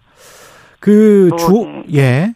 주호영 원내대표는 당내 갈등 수습을 잘 할까요? 그리고 이제 국회도 지금 열리고 있는 상황이기 때문에 현안도 많습니다, 사실. 네. 예. 그러니까 원내대표를 1년 동안 진행하셨고 사실 어, 잘 하셨었거든요. 예. 그래서 그러한 경험자로서 뭐 혼란한 당을 잘 이끌어 가실 거라고 생각을 합니다. 예. 이준석 전 대표는 본인이 결정할 것이다라고 본인의 미래는 그렇게 말씀을 하셨습니다만은 앞으로 이제 가처분 신청 계속 하겠다라는 것이고 그 네. 윤리 추가 징계 절차에 관해서도 네. 유엔 제소도 하겠다. 이런 행보는 어떻게 판단을 하십니까? 안에서는. 음, 아무래도 뭐 지속적으로 이렇게 싸우는 것 같이 내홍이 있는 것처럼 보여지는 것에 대해서 당내에서는 불편한 게 있죠. 그래서 조금 전에 말씀을 드렸던 것처럼 정치 안에서 좀 어떤 해결의 실마리를 찾을 수 있으면 좋겠다라는 생각을 하고 있고요. 예. 조영 원내대표도 어 저에게 말씀하신 게 있습니다. 뭐 이준석 대표에 대해서 어 함께 이제 잘 함께 가야 한다라는 말씀을 해주신 것이 있기 때문에 그 화합하고 통합하고 하는 모습들 다 함께 뭐 새롭게 하자라는 그 백드롭이 있었던 것처럼요. 뭐 모두 다 우리 식구 아니겠습니까? 예. 예, 부족한 부분들을 어 선배들이 잘 챙겨 주시고 또 당내 혼란이 없도록 하는 것이 맞을 것 같습니다. 그 마지막으로 어제 어제 그 윤석열 대통령 엘리자베스 2세 여왕 조문은 못했는데 이게 좀 준비 부족이었던 것 아닌가 저는 그런 생각이 드는데 어떻게 보십니까? 뭐 취소가 아니라 수년이었다라고 뭐 홍보수석에 따르면 그렇게 이야기를 하고 있지 않겠습니까? 예. 그래서 뭐 사실관계가 완전히 다른 가짜 뉴스로 밝혀지긴 했습니다만 음. 말씀대로 좀 더 조율을 하고 좀 더 준비가 됐었더라면 어, 더 좋지 않았을까 하는 생각은 듭니다. 음. 어느 누가 뭐 어떤 의도로 뭐 그런 말을 퍼뜨렸는지는 모르겠지만 예. 그 뭐 수석이 얘기한 대로 슬픔을 정치에 이용하는 구태는 이제 끝내야 하지 않을까 하는 생각도 들고요. 지금 말씀하시는 어떤 말은 무슨 말이죠? 제가 아 김은혜 홍보수석이 그런 얘기 했었거든요. 예. 슬픔을 정치에 이용하는 것은 좋지 예. 않은 것 같다. 예. 저도 뭐 그 부분에 대해서는 동의합니다만 음. 국민께서 걱정하게 만들어서는 안 된다. 그리고 음. 국민들께서 어떤 우려하는 바를 이렇게 자꾸 만들어내는 것 또한 예, 우리가 해야 할 일은 아닌 것 같다라는 생각도 있습니다. 예, 민주당이 말하는 외교 참사는 아니지만 약간의 준비 부족은 좀 아쉽다 이런 말씀이시네요. 네, 네, 그렇습니다. 예, 여기까지 듣겠습니다. 국민의힘 허은하 의원이었습니다. 고맙습니다. 네, 감사합니다. 최경영의 최강 시사는 여러분과 함께합니다. 짧은 문자 50원, 긴 문자 100원이 드는 샵 9730. 어플 콩과 유튜브는 무료로 참여하실 수 있습니다.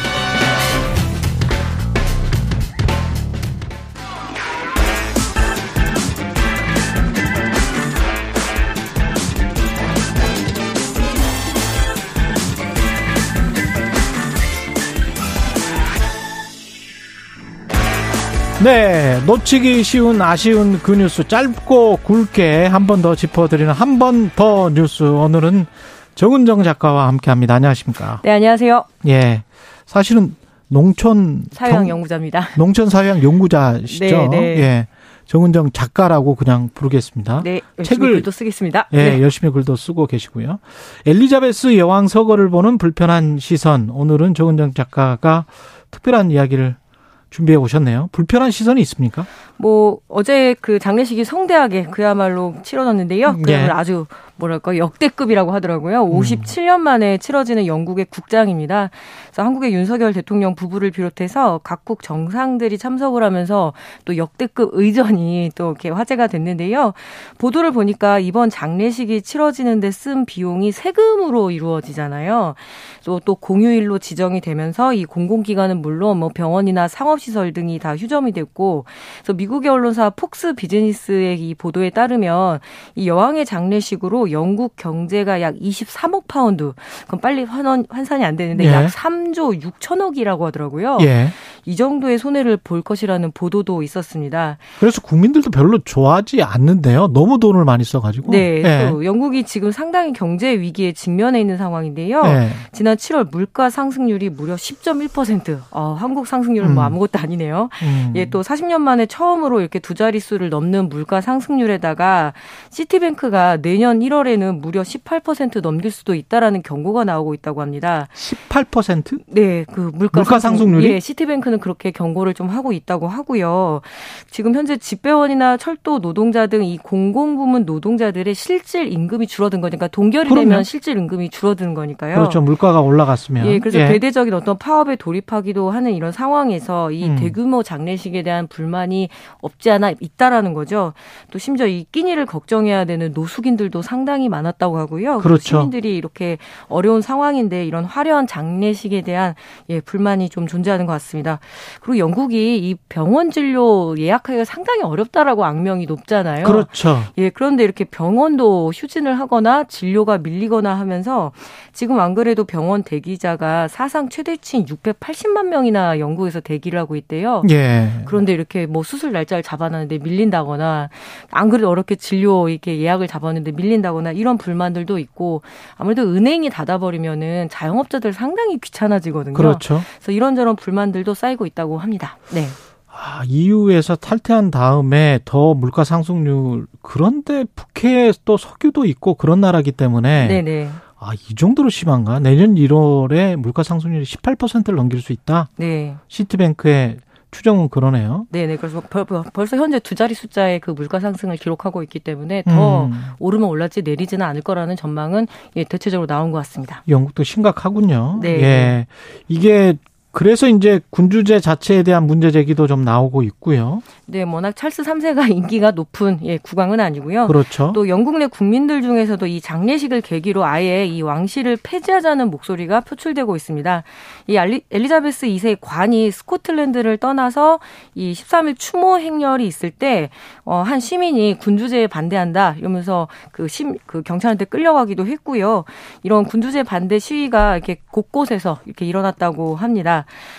또 이 현대 사회에서 세습 권력이 존재하는 것에 대한 문제 제기가 그동안 계속 있어 왔거든요. 그러니까 네. 뭐 소위 공화주의자들이다라고 이렇게 이야기를 하는데 군림하되 통치를 하지 않는다고는 하지만 영국 왕실이 상당히 정치적 영향력이 있잖아요. 왜냐 최후의 여왕이 사인을 했었으니까요. 그렇죠. 그래서 이게 현대 민주주의에 과연 걸맞는가 이런 이야기가 나오고 또 영연방 국가들이라고 해서 이 과거 영국의 식민지였던 국가들이 어떤 이런 식민주의 잔재에 대한 그 청산 문제, 그 노예제에 대한 배상과 사과에 대한 문제를 본격적으로 들고 나올 것 같습니다.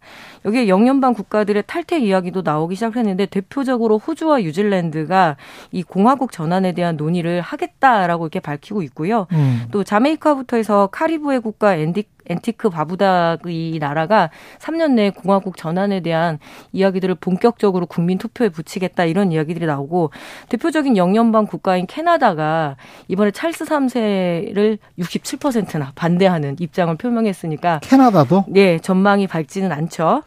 그리고 무엇보다 이 아프리카 예, 케냐하고 음. 남아프리카 공화국, 나이지리아의 경우에 영국의 식민 지배를 받았었잖아요. 예. 그래서 노예제 국가들이 어떤 피해 국가들이기 때문에 사과와 배상 요구가 있습니다. 그리고 그 잔재의 문제를 여전히 겪고 있는데 일례로 남아공 같은 경우에는 상당한 인종차별 국가 중에 하나였잖아요. 그렇죠. 그 역사의 뿌리가 영국의 식민지 때 예, 벌어졌기 때문에 그런 영향들에 대한 불만들 그리고 좀 여러 가지 문제 제기가 있고요. 이번에 왜 여왕의 이 왕관의 커다란 다이아몬드. 맞아요. 예, 저는 그게 진짜 다이아몬드인지 몰랐었거든요. 그게 뭐 3천 킬로 예. 짜리를 이렇게 쪼갠 거라며요. 예, 그리고 뭐 그 지팡이에 있는 네. 그 그것이 아프리카의 별이라고 그래서 이 그 뭐죠 반환 요구가 오랫동안 있어 왔다고 합니다. 아프리카의 별, 네. 아프리카의 작은 별, 뭐 네. 이래가지고 그 어마어마하게 큰 원석을 쪼갰더라고요. 예, 여전히 이 아프리카 지역의 그 보석을 캐는 네. 그 광산의 광산주들이 영국계 기업인들이 소유하고 있으니까 어, 식민지 청산이 안 된 거죠. 예를 들어서 제국주의 시대 때 사실 사실상 뺏어간 거죠. 예, 뭐 영국 예. 대영 박물관 유명하지요. 예. 그래서 일본에 만약에 아키히토 상황이 음. 그 서거를 하게 된다라면 한국민들의 반응이 어떨까요? 그렇게 좀 매치를 시켜 보시면 그렇지. 네, 금방 상상이 될 겁니다. 우리가 추모만은 음. 편하게 할 수 없는 나라잖아요. 과거 그렇죠. 식민지 어떤 청산 문제가 아직 남아 있기 때문에 예. 그래서 영국도 여전히 그런 문제가 있을 것 같고 캐나다가 아까 예. 몇 퍼센트가 반대를 한다고? 67%가 찰스 구강에 대해서 반대하고 예, 그 이야기는 결국 공화국 아. 제도에 대한 전환 논의로 이어질 것 같습니다. 캐나다도 퀴벡주 쪽은 프랑스 영역이기 네. 때문에 그런 영향도 있긴 하겠습니다만은 그쪽에서는 특히 이제 반대를 하겠죠. 근데 그렇 그 이런 것도 있어요. 사실은 미국 쪽은 미국의 바이든 대통령도 BBC 기자가 질문을 하니까 BBC, Irish 뭐 이러면서 본인은 네. Irish 계통이거든요. 네네. 혈통이. 근데 가톨릭 신자기도 하고요. 예, 카톨릭 신자고. 그래서 아일랜드 계열의 미국인들은 또 영국에 대한 또 반감이 네. 좀 있습니다. 사실. 아, 이번에 뭐 아일랜드에서는 사실 음. 뭐 환영 노래까지도 나오고 뭐 상식적으로 그래도 그렇지. 사람이 이렇게 전쟁을 했었기 때문에 예, 죽었는데 예. 어떻게 그럴 수 있느냐라고 하는데 음. 어, 한국 사람들은 또또 바로 이해할 수 있는 감정들도 분명히 있죠. 분명히 있어요. 네, 네. 예. 왜냐하면 총으로 직접 예, 겨냥을 했었던 나라들이기 때문인 거죠. 예. 네. 태풍 이야기인데 태풍과 기후 변화 이야기입니다. 예. 네. 지금 뭐 남마도는 한반도 영향권을 벗어났고 근데 이제 태풍이 계속 11월까지 올 수 있다. 이런 지금 예측도 있나 봐요. 예, 정말 다행히 이 초강력급 태풍 남마돌이 한반도에는 큰 피해를 주지 않았지만 일본 큐슈 지역에는 상당한 피해를 남긴 것으로 나왔습니다. 아, 뭐 수도권 같은 경우에는 비도 안 오고 바람도 그렇게 많이 불지 않아서 체감하기는 어려웠는데요. 이번에 제주도부터 해서 이 영남 지역, 특히 지난번에 이 흰남노 때문에 포항 지역에 피해가 상당히 컸잖아요. 음. 여기는 또 바람도 많이 불었고 또 비도 많이 내렸었다고 하더라고요. 특히 이 11호 태풍 흰남노로 큰 피해를 입은 이 지역에는 태풍 소식만 들어와도 정말 심장이 떨린다고 이렇게 지역에서 말씀들을 하시는데요. 이 연이어서 발생한 14호 태풍 남마돌이 초강력까지 초강력급으로 이렇게 발달을 해서 한반도에 영향을 미쳤는데 처음에는 이 기상청에서 그냥 보통 수준의 태풍일 것이다라고 예측을 했는데 갑자기 이렇게 초강력급으로 변한 거죠. 근데 기상청에서도 항상 좀 난감하다고 하더라고요. 이 어떤 조건이 갖춰지면은 갑자기 역대급 뭐 아니면 초강력 이렇게 변한다라는 거죠. 음. 근데 그 조건들이 너무 급박하게 변하기 때문에 이 예측 모델을 뽑아내기가 쉽지가 않아서 그래서 우리가 기상청말 못 믿겠다 뭐 이런 그렇죠. 이야기도 하잖아요. 예. 근데 그 근무하시는 분들은 또 나, 되게 난감한 거죠. 음. 왜냐하면 결국에 이게 기후 위기의 문제 혹은 이제 이 뭐 지구 온난화라고도 이야기를 하는데 해수면 온도가 올라가게 되면 그 뜨거운 수증기와 열기를 품게 되면서 이게 바로 초강력급으로 변환이 되는데 그 시간이 점점점 짧아지기도 하고요. 그리고 가장 큰 문제는 10월 태풍이 낯설었다가 이제는 올 거라는 있다는 거죠. 예. 그리고 어, 기상 과학자들 같은 경우에는 가을 태풍이 오고 나면은 분명히 또 이제는 없겠지 했을 11월까지도 올 수도 있다라는 경고를 지금 예 내리고 있으니까 11월까지도 네. 예. 그렇게 되면은 뭐 아무래도 음. 일상생활뿐만 아니라 특히 추수 기간과 겹치기 때문에 농어촌에는 너무 큰 피해가 오거든요. 음. 그래서 이런 문제들 아, 뭐 장기적인 문제긴 하겠지만 또 단기적인 그 대책들도 세워야 될 것 같고요. 네. 이게 기후 변화라는 게 예측이 불가능하니까요. 네. 과거의 패턴으로 사실은 앞으로 다가올 태풍이나 폭염, 폭우 같은 거를 예상을 하는 것인데 네. 이게 해수면이 조금씩 높아지고 온도가 1도씩 그렇게 올라가게 되면 그리고 그 과정에 있으면 어떻게 미래에 어, 어떻게 될지는 정말 불규칙하게 나타나겠죠. 어, 기상학자들이 당연히. 이야기를 예. 하기로는 보통의 이런 그 해수면 온도가 1도에서 음. 2도 정도 수준인데 한반도 주변의 해안 같은 경우에는 무려 2.1도가 높으니까 예. 훨씬 더 영향에 노출이 된다라는 거거든요. 그래서 이에 대한 뭐그 대책들 세워야 되는데 또 한편으로는 또 경제 발전해야 되니까 이런 그렇죠. 부분들에 대해서는 귀에 잘 안 들리지만 음. 이게 결국에는 중장기적으로는 정말 나라의 근간을 흔들 수도 있기 때문에 예. 지금 예 빨리 대비를 하지 않으면 안 될 것 같아요. 1, 2분밖에 안 남아서 네. 농촌 사회학자시기도 하고 이 기후 변화와 물가, 네. 농촌의 식품 가격 그 사실은 우리는 굉장히 비싸게 먹고 있습니다만은 여전히 그 현지에서 원, 원, 원 생산지에서 파는 그 가격은 굉장히 낮죠. 아, 그렇죠. 아직도. 예, 그리고 뭐 유통의 문제를 예. 지적을 하기도 하는데요. 기본적으로 지금 농민들이 아, 내가 50년 농사 지었는데 올해 같은 날이 없었다. 올해 같은 날이 없었다. 이 말씀들을 계속 하시거든요. 음. 뭐 가을 태풍이면 일단은 과수 그리고 벼에 문제가 생기고요. 가축들 스트레스가 어마어마합니다. 예. 너무 춥고 너무 덥고 그리고 아, 비 오거나. 예 그럼요. 그래서 가축 스트레스까지 올라서 당연히 고깃값에도 영향을 주고 또 유량도 줄어들어서 젖이 덜 나온다라는 거죠. 아. 그래서 이렇게까지 기후의 이게 문제는 벌써 우리의 밥상에 아주 깊은 영향을 미치고 있기 때문에 예 정말 관심 가져야 될 것 같습니다. 정부가 농촌 쪽에 어떤 지원이나 농촌에서 또 자체적으로 좀 대비해야 될 부분들 이런 것들도 있을까요, 혹시? 예, 고령의 농민들이 이 기후 위기의 문제를 개인적으로 대응할 수는 없고요. 그렇죠. 또 적극적으로 제도적인 어떤 뒷받침들이 있어야 되고 음. 올해 농사 마치- 망칠 것 같으니까 짓지 않고 있을 수는 없거든요. 그렇죠. 식량의 문제이기 때문에 예. 그러면 농사를 지을 수 있게끔 어떤 제도적인 뒷받침들은 정치적 문제이기 때문에 음. 이건 사람이 해결할 수밖에 없는 문제거든요. 예. 그래서 기후 위기 문제는 장기적인 문제라고 하더라도 당장 사람 의 문제는 예 우리가 해결해야 되는 거죠. 예. 정은정 작가. 아, 깊이가 있죠. 예. 네, 한번 더. 뉴스. 예. 네. 농촌 사회학자인 정은정 작가였습니다. 고맙습니다. 네, 고맙습니다. 예. KBS 일라디오 최경련의 최강 시사 2부는 여기까지고요. 잠시 후 3부에서는 새롭게 준비한 코너 정치펀치. 이번 주는 김재원 국민의힘 전 최고위원 만나보겠습니다.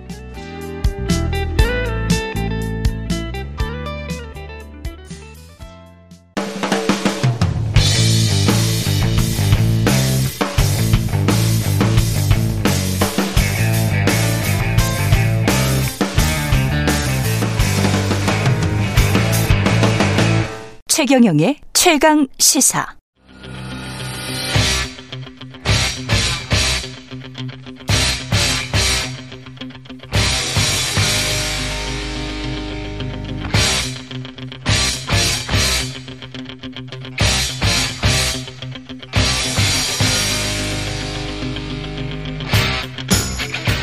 네, 호랑이의 눈 시간인가요? 예. 오늘부터 이 시간에는 여야 연사를 격주로 모셔서 답답한 정치 이슈를 팍팍 때려보는 코너 마련했습니다. 이름하여 정치펀치. 예. 오늘 시원하게 호랑이의 눈으로 시원한 펀치를 날려주실 분은 김재원 전 국민의힘 최고위원 나와 계십니다. 안녕하세요. 안녕하세요. 예. 김재원 전 최고위원과 정청래 의원이 여야 번갈아서 나오게 됐는데 두 분이 또 입담이 또 대단하셔서 기대를 많이 하고 있습니다. 그래서 제작진이 저 Eye of the Tiger 예. 로키 예. 복싱입니다, 이게. 언제 같이 한번 붙어야 되겠네요. 예, 언제 한번 같이 한번 붙어야 되겠. 두 분, 두 분은 언제 한번 붙을 때 또 이슈 오도독에서 또 한번 마련하고 그러겠습니다. 예. 특집으로 또 한번 마련해야죠. 예. 어제 그 여왕 장례식은 보셨죠? 네. 예. 그 조문을 갔는데 준비는 좀 부족했다. 허나 의원은 외교 참사까지는 아니지만 그거는 민주당의 억지 주장이고 좀 준비는 좀 부족했던 것 같다. 그 전에 좀 그 가서 다른 뭐 대통령들처럼 어 따로 좀 우리로 치면은 어 이 향을 꼽고 절하고 그 과정이 빠져 빠져버린 거예요 지금. 그렇죠. 우리로 치면. 예. 네. 그리고 실제로도 어 조문을 하는 것은 사실 그 웨스트민스터 사원에서 음. 그 직접 이 조문을 하고 방명록에 예, 조사를 그렇죠. 어, 쓰고 오는 그 행사인데 근데 이제 준비가 부족했다라고 할 때 정확하게 이야기하면 음. 영국 측의 저 그 준비가 좀 부족한 것 아닌가. 영국 측의 준비가? 오히려 그죠? 예, 네. 예를 들어 우리는 이제 장례식으로 간 조문객이니까 아. 조문객인데 조문객이 좀 뭐 어디 아, 영- 그렇게 볼 수 있네. 프랑스에서 그 이- 이- 이웃 나라에서 날아온 분도 아니고 음. 어 우리나라 대통령이 친히 그까지 그 영국까지 가려면 12시간 넘게 걸리거든요. 그렇게 예. 비행기 타고 갔는데 어 사실 이제 초기에 처음 영국에서 그 안내할 때도 음. 어, 각국 정상 뭐 어, 수천 명이 올 것이다 그렇게 예상하고 실제로 이제 국가 원수급만 해도 200명이 넘게 그렇죠. 조문객으로 왔는데 어, 영국에서 그 저 조문객을 맞이할 때 히드로 공항도 아니고 다른 어, 국제공항으로 안내를 하면서 전용기 탑승 금지 또 어, 런던 시내에서는 전부 셔틀버스로 이동한다 이러니까 그것도 사실 조금 그 어, 의아할 정도였거든요. 음. 그런데 이제 아마 미국 대통령 같은 분들은 이 경우상 워낙 그 저 자체 규율도 있고 하니까 미국에서 공수한 차량이 아니면 타지 않거든요. 그렇죠, 그렇죠. 그래서 이제 미국 대통령 뭐 승용차로 이동한다든지 우리 대통령은 뭐 사실상 셔틀버스로 이동하고 또 그것도 교통이 통제되고 해서 어 프랑스 대통령은 걸어가고 하는 과정에서 어 당일날 오후, 오후 2시 이전에 그 도착한 정상들만 음. 그날 이제 조문을 어, 하고 그 후에 도착한 분들은 나중에 좀 해주십시오 이런 안내가 있었던 것 같은데 그렇죠. 저는 이제 좀, 저 준비가 부족했다면 우리나라의 대표로 갔기 때문에 음. 우리 국민들은 또 그 장례식에서 대한민국 대통령이 어떤 역할을 하며 또 우리 국민의 마음을 어떻게 대변해 주는지를 어, 보고 있었는데 그러면 예를 들어 2시 이후에 도착한 각국 정상들은 따로 음, 마련된 장소에서 조문록을 작성하고 음. 어, 장례식에 참여한다. 그런 내용을 사전에 고지를 했으면 이- 이런 혼란이 없었을 차라리. 텐데 그냥 취소되었다 하니까 이게 뭐냐라고 또 어, 반발이 근데 2시 이전 사실은 우리가 전용기로 갔기 때문에 잘 아시겠지만 대통령 전용기의 항속을 조금 하면 한두 시간 정도 빨리 도착해서 마크롱 대통령처럼 그렇게 걸어서 갔다면 1km 이내더라고요. 그렇죠. 그러면 이게 하- 사실은 딱 한두 시간 차이였어요. 그렇죠. 예, 그러면 그냥 그렇게 갔다가 구두로 바꿔 신고 거기에 가서 조문하고 그랬으면 모양새는 참 좋았는데. 그러니까 이제 그런 부분에 대해서는 예. 저그 영국 정부의 음. 그 장례식 과정과 우리 외교 당국자 내지 어, 대통령실의 실무진들의 어, 보좌에 조금 뭐 약간의 음. 문제가 있다고 볼 수가 있죠. 그렇지만 어, 사실은 이제 그 전용기로 간다고 하더라도 예. 그 착륙 순서가 있을 아, 것이고요. 그렇겠네. 관제탑이 예. 있으니까. 예. 예. 그리고 또 거기서 이제 어 런던 시내로 이동할 때는 뭐 어, 저는 뭐, 그, 컨보이 네 대에 뭐, 네. 제교 방탄차 이런 음. 이야기까지 하면서 하던데, 어, 그만큼 이, 많이 일정이 짜여져 있었을 거예요. 중국에서는. 그렇겠죠. 예, 저 네. 영국에서. 뭐 그런 것을 생각하면, 뭐, 거의 불가항력이 아니었나. 그러면 차라리, 음. 어, 이렇게 저 워낙에 많은 각국 정상들이 오다가 보니 이 시간적으로 조금 늦게 도착하신 음. 에, 분들에 대해서 어, 국가 원수에 대해서는 이런 방법으로 어, 조문을 할, 하기로 예정되어 있다. 그래서 우리 대통령도 장례식 마치고 어디에서 별도의 마치, 마치 에, 음. 마련된 장소에서 조문록을 작성할 거다 이렇게 사전에 예고를 했다면 전혀 이런 혼란은 없었겠죠. 그 외교 홀대로 볼 수 있습니까? 그러면 영국 측에? 저는 뭐 그렇게 보지는 않고요. 예. 이게 이제 워낙 큰 저 그 외교 행사다 보니까 음. 영국 측에서도 어 뭐 이렇게 할 수밖에 없는 음, 그런 사정도 있지 않았을까라고 생각합니다. 그리고 어 제가 그 저 연안 박지원 선생이 쓴 열하일기 답사기를 쓰기 위해서 책도 많이 읽고 또 실제로 작성도 하고 중국도 여러 번 간 적이 있는데요. 예. 이 그때 당시 건융 황제의 어 70회 생일이 1800 1780년 8월 13일에 있었는데 그때 이제 연안 박지원과 조선의 사절단이 음. 이 열하에까지 가거든요. 예. 그 돌아와서 그때도 어 조선 사신으로 갔다 온 박명원이 그 조선왕에게 내가 어떻게 대우를 받았는지를 상세하게 보고를 해요. 음. 그것이 아주 중요한 관심사였죠. 근데 전체적으로 보면 그쪽에선 홀대를 당했는데도 엄청 그 예우를 받은 걸로 보고를 하거든요. 아. 우리 국민이 지금 바라는 거는 바로 그거죠. 우리 대통령이 가서 그래도 멀리 그 조문 행사에 갔는데 음. 국격에 맞는 그런 예우를 받고 또 그에 맞는 어, 국민의 마음을 대표하는 것이 필요한데 그 점에 대해서 아까 말씀드린 대로 음. 국민들에게 제대로 알리지 못한 점은 조금 차질이 음. 있었고 어, 보좌 기능에는 좀 문제가 있지 않나 생각합니다. 예. 국민의힘 상황은 새 비대위 출범을 하고 저 주호영 원내대표가 선출이 됐습니다. 뭐 잘 된 겁니까? 뭐 저는 일차적으로 어 잘 되고 있다고 생각을 합니다. 잘 되고 있다. 저는 또 이제 비대위로 가는 것이 거의 유일한 해법이었다고 생각하고요. 어, 지금 뭐, 어, 이준석 대표는 여러 가지 가처분 소송을 앞으로도 계속 하겠지만, 음, 그 사법적인 문제는 또 사법적으로 해결을 하고, 어, 어쨌든 정당이 지금 리더십이 붕괴된 상태에서는 그러한 새로운 리더십을 잘 맞춰가는 그런 과정이 필요하고 사실 당헌 당규 개정 작업까지도 현실적으로는 불가피한 사정이 있었다고 생각을 합니다. 예. 그 지금 이렇게 된 게 한 두 달 정도 지났죠. 네. 이게 그 원내대표를 뽑고 만약에 법원에서 또 다른 불리한 판결을 하지 않는다면 국민의힘에게 그러면 어 순탄하게 전당대회까지 갈 수 있을까요?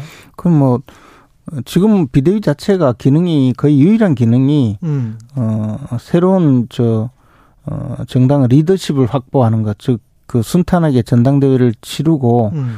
어, 그, 새로운 지도부를 안정적으로 구성하는 것이 거의 유일한 소명이거든요. 유일한 소명이다. 예, 그렇기 때문에 뭐 그렇게 가야 된다고 보는데, 음. 사실, 그, 가, 지난번 가처분 소송에서 받아들인 그 가처분 결정문을 저도 읽어봤는데 약간의 무리는 있지만 그것은 음. 이제 그, 그동안의 정당 정치가 어, 뭐 다수결에 의해서 정당이 운영이 되면 그것을 내부적으로 법적으로 법정까지 끌고 가서 내부의 사태를 해결하려는 경우는 거의 없었거든요. 그런데 예. 이런 전무후무한 사태가 벌어지니까 이제 좀 더 사법적으로 챙겨보는 과정이었고 음. 그러다 보니까 이제 당헌 당규까지 개정한 것 아닌가 생각합니다. 근데 61대 42로 나왔단 말이죠. 원내대표가 예상외로 이용호 의원이 많이 득표했는데 이게 의미하는 게 뭘까요?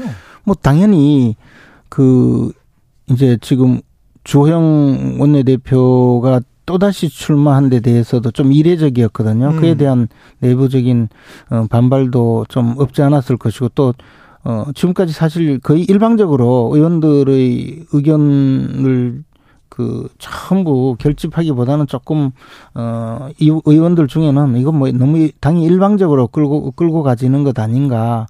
뭐 그래 그에 대한 반발도 있었을 것이고 또 추대론 자체가 아마 많은 중진 의원들 에게 상당한 좀 반발을 음. 불러일으키지 않았을까. 그리고 전반적으로 이미 어 몇몇이 주도하는 어 주호영 의원을 원내대표로 추대하려는 그 분위기 자체가 음. 조금 내부적인 반발은 있었을 거라고 생각해요. 그리고 이제 다른 분이었으면 오히려 조금 조금은 더 어, 원활했을 수 있는데 직전에 원내대표를 하신 분 또 비대위원장으로 지명받았던 분이 다시 이제 원내대표를 어, 한다고 하니까 그에 대한 조금 음. 어, 거부감도 있었을 거라고 생각합니다. 정진석 비대위원장과 8월 13일 날 유상봉 의원이 나눈 그 문자 네. 네. 이게 지금 또 카메라에 포착이 되면서 문제가 되고 있는데 이 전반적인 한 두 달의 과정이 외부에서 봤을 때는 이준석 그때 당시에 당 대표를 계속 배제하는 듯한 경찰 수사 결과가 발표되기도 전에 네. 그러면서 거기 위에 또 어떤 대통령은 당무에 개입하지 않는다라고 말씀하셨지만 네. 사실은 대통령이 그 뒤에 있는 것 같은 아니 이제 문자가 그렇게 공개가 되는 바람에 네. 어, 그 전에는 예. 권성동 의원 그러니까요. 문자였고요. 체리 따봉이 공개되는 바람에 네. 이제 구체화돼 버렸죠. 그래서 사실은 저는 윤리위원회에서 처음 징계가 들어갈 때도 음. 이렇게 그 시끄럽게 일을 벌일 사안은 아니라라는 음. 느낌이 있었는데 이것을 이제 물론 어, 극대화시키고 갈등을 아주 증폭시킨 것은 이준석 전 대표이지만 예. 그러나 그 과정에서 이렇게 여러 가지를 어 마치 뭐 찬조 출연하듯이 음. 계속 문자 메시지가 터지고 또 그 과정에 무슨 어, 논란이 벌어질 일이 자꾸 벌어지고 또 사법적으로 가처분이 받아들여지고 이런 것이 이제 국민들이 보기에는 굉장히 좀 어, 무리한 일을 벌이고 있다는 그런 느낌을 주고는 있는데요. 그러나 사실 정당 내에서 이런 일 자체가 거의 처음이 있을 정도로 이준석 전 대표가 벌인 일도 저는 뭐 어, 당에서 징계를 에, 결정하게 되는 그 어떤 과정이나 음. 그 수위에는 그렇게 무리가 없다고 생각을 합니다. 과정상 이제 빌미를 주고 있는 것이고 이준석 전전 대표는 사실 상대방의 빌미를 파고들어서 공격하는 데는 거의 천부적인 자질을 갖고 있는 분이거든요. 예. 그러니까 이제 그런 과정에서 벌어지는 문제라고 생각을 하고요. 음. 어, 이준석 대표가 그 무차별적으로 당 내외 모든 사람을 공격해서 당을 위기에 빠뜨린 것은 어제 오늘의 일이 아니기 때문에 예.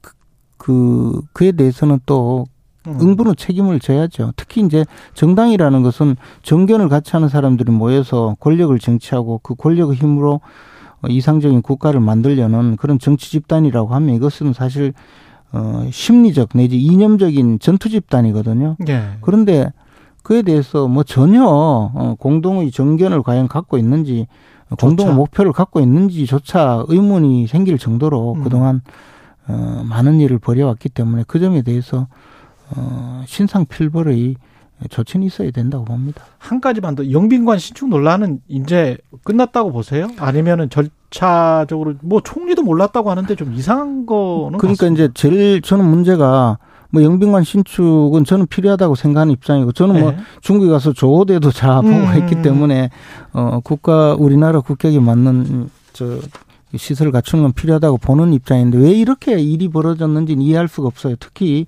영빈관 신축 예산 문제가 벌어졌을 때, 어, 그 다음에, 어, 뭐, 일간지에 수석도 모르는 이, 이 예산이 어떻게, 음. 저, 세워졌는지에 대해서 설명을 하면서 조코위 그 인도네시아 대통령 그 환영 리셉션을 예. 대통령실 2층에서 열었는데 너무 초라했다. 음. 근데 그것은 뭐 우리가 과거에 이미 다 예상했던 것 아닙니까? 그렇죠. 그러면서 그때부터 예산을 뭐 경호처 실무진과 일부 실무진 사이에서 어, 논의가 되어서 결국은 어, 예산을 올렸다 하면서 수석도 몰랐다. 그리고 총리도 몰랐다. 근데 예산이라는 거는 대통령이 국회에서 제출하는 것이거든요. 그렇죠. 국무회의 의결을 거쳐야 되고 총리는 대통령 모든 문서 행위에 부서를 하게 되어 있기 때문에 아. 대통령과 국무총리가 모르고 만약 예산을 갔다면 이것은 이건 정말 뭐 말도 안 되는 국기문란이라고 음. 규정을 할 수도 있는 것이고요. 예. 그러나 어 알았다면 차라리 이러이러한 필요가 있어서 예산을 편성했는데 그 과정에 음. 어 우리가 저 제대로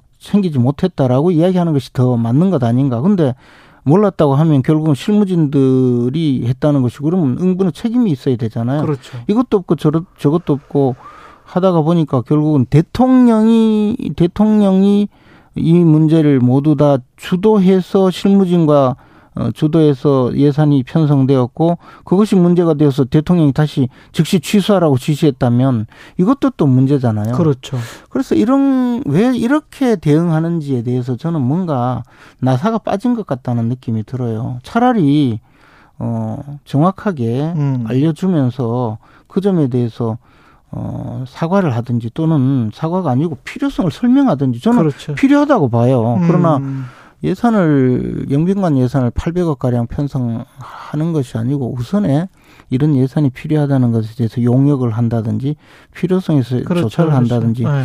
그것부터 시작을 사회적 공론을 한번 시켜본달지. 네, 그것이 네. 더 맞지 않을까. 근데 그 과정에 잘못이 있다면 음. 그것은 좀 문제가 있다고 봅니다. 여기까지 듣겠습니다. 정치 펀치 김재원 전 국민의힘 최고위원이었습니다. 고맙습니다. 예, KBS 라디오 최근의 최강시사 듣고 계신 지금 시각 8시 47분으로 향하고 있습니다. 교통정보 듣고 돌아가겠습니다.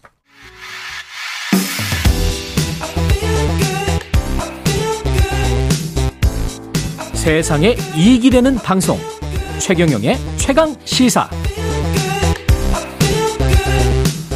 네, 가수 크러쉬가 우승해서 화제가 됐던 멍 때리기 대회 기억하십니까? 멍 때리기 대회. 예, 이번에 6년 만에 다시 열렸는데요. 우승하신 분의 사연이 재미있습니다. 한화 이글스, 예.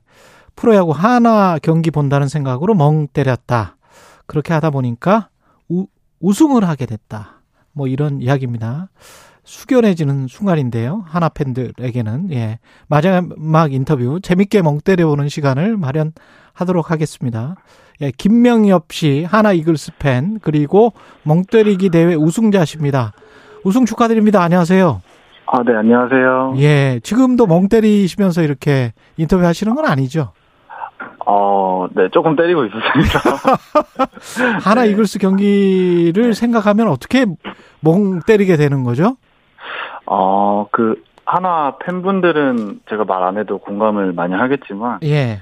이제 경기 중에 어이없는 순간들도 많고, 이제 야구 경기인데 두 자리 숫자가 나오는 점수도 많이 나오다 보니까, 예. 절로 이제 TV를 보고 있으면 멍이 때려지는 순간들이 참 많았던 것 같아요. 아, 제가 웃으면 안 되는데. 아닙니다. 예. 우려가 됩니다. 이게 저 판단 기준이 뭔가요? 원래 멍 때리기 우승하려면? 어, 사실 저도 기준을 모르고 갔거든요. 그냥 멍을 잘 때리면 된다고 해서 일단 갔는데, 예. 제가 나중에 들은 거는, 음. 어, 시민들 참여 해가지고 투표 점수가 있고요. 예. 그리고 이제 15분마다 심박수를 계속 체크를 해가지고, 심박수를. 네, 그 심박수가 어떻게 움직이냐에 따라서 그거를 이제 판정해서 그걸로 산출을 한 걸로 알고 있습니다. 근데 이렇게 스포츠 경기를 보면 우리가 네. 분노가 치솟는다거나 열정이 넘친다거나 아, 환호를 한다거나 뭐 재밌다거나 뭐 이러면 심박수가 올라갈 텐데 네. 하나 이글스 경기를 보면 멍 때리게 된다 이거는 예. 그게, 어, 만약에 제가 한 2, 3년 정도 하나 팬이었다면, 예. 좀 그랬을 것 같거든요. 막 화도 나고 막 그렇죠. 울분이 터지고 이럴 것 같은데, 그렇죠. 이제 한 10년째 하다 보니까, 어. 어느 순간 익숙해지더라고요. 그리고 잘하면은 오히려 더 이상하게 느껴지고. 네, 네, 그런 적이 많아서, 네. 예. 아니 근데 아직도 열정은 있, 있으신 거죠 팬으로서. 아, 이게 연애도 오래 하면은, 예. 이게 사랑도 있지만 익숙함이 커지듯이, 그렇죠. 이제 하나 팬을 오래 하다 보니까, 뭐 이렇게 응원하고 열정도 있지만, 예. 좀, 어, 정이라고 해야 되나요? 정, 좀 강한 거. 정으로. 네, 정으로. 미운 정으로 예. 그렇게 계속 응원을 하고 있는 것 같습니다. 팔자거니 하면서. 아니 근데 팬인데 그래도 심박수가 좀 높아져야 되는 거 아닙니까? 뭐 왔다 갔다라도 불안이나 분노나 무슨 뭐 이런 게 있어야 되는데. 저도 사실 심박수를 그렇게 막 재본 적이 없어가지고 예. 제 심박수가 그렇게 잘 나올지 몰랐거든요. 근데 예. 우하향하는 심박수인데 예. 완전 역대급으로 나왔다고 하더라고요. 이렇게 아. 차분한 사람이 없다면서. 이렇게 개인적인 특성 아니세요? 혹시 멍 때리게 아, 아주 예. 근데 제가 생각보다 좀 긴장을 좀 많이 하는 아. 긴장을 많이 하는데. 네. 오히려 그런데 흥미진진하지 않습니까? 하나 경기를 아, 보면. 흥미진진요. 아, 흥미진- 흥미진진 하고 이제 선수들이 잘할 때는 예. 너무 재밌고 어, 좋지만 또 그러지 않은 경구, 경기가 더 많기 때문에 예. 그리고 네 그렇습니다. 제가 오기 전에 그 찾아보니까 최근에는 한 번 1승을 했고요. 그리고 네. 최근에 10경기가 6승 4패로 최근 성적은 좋은데 네. 여전히 이제 꼴등을 하고 있습니다. 10등, 10등을 하고 있는데. 네. 예. 쑥대머리님은 하나 무시하지 마라. 뭐 열정만큼은 월드 시리즈 우승이다. 이분은 멍때리 기 대회는 좀 부족한 분입니다. 예. 음, 예. 오시면 네 예. 바로 탈락하실 겁니다. 바로 탈락하시고 송님은 하나도 못하는 우승을 팬이 하셨네요 하면서 축하 축하를 하셨습니다. 그러게요. 예. 최강승님이 비슷하신 것 같아요. 분노는 초월했습니다. 오랫동안 하나 팬이었으면 압니다. 이렇게 말씀을 하시고 계십니다. 네. 예. 네.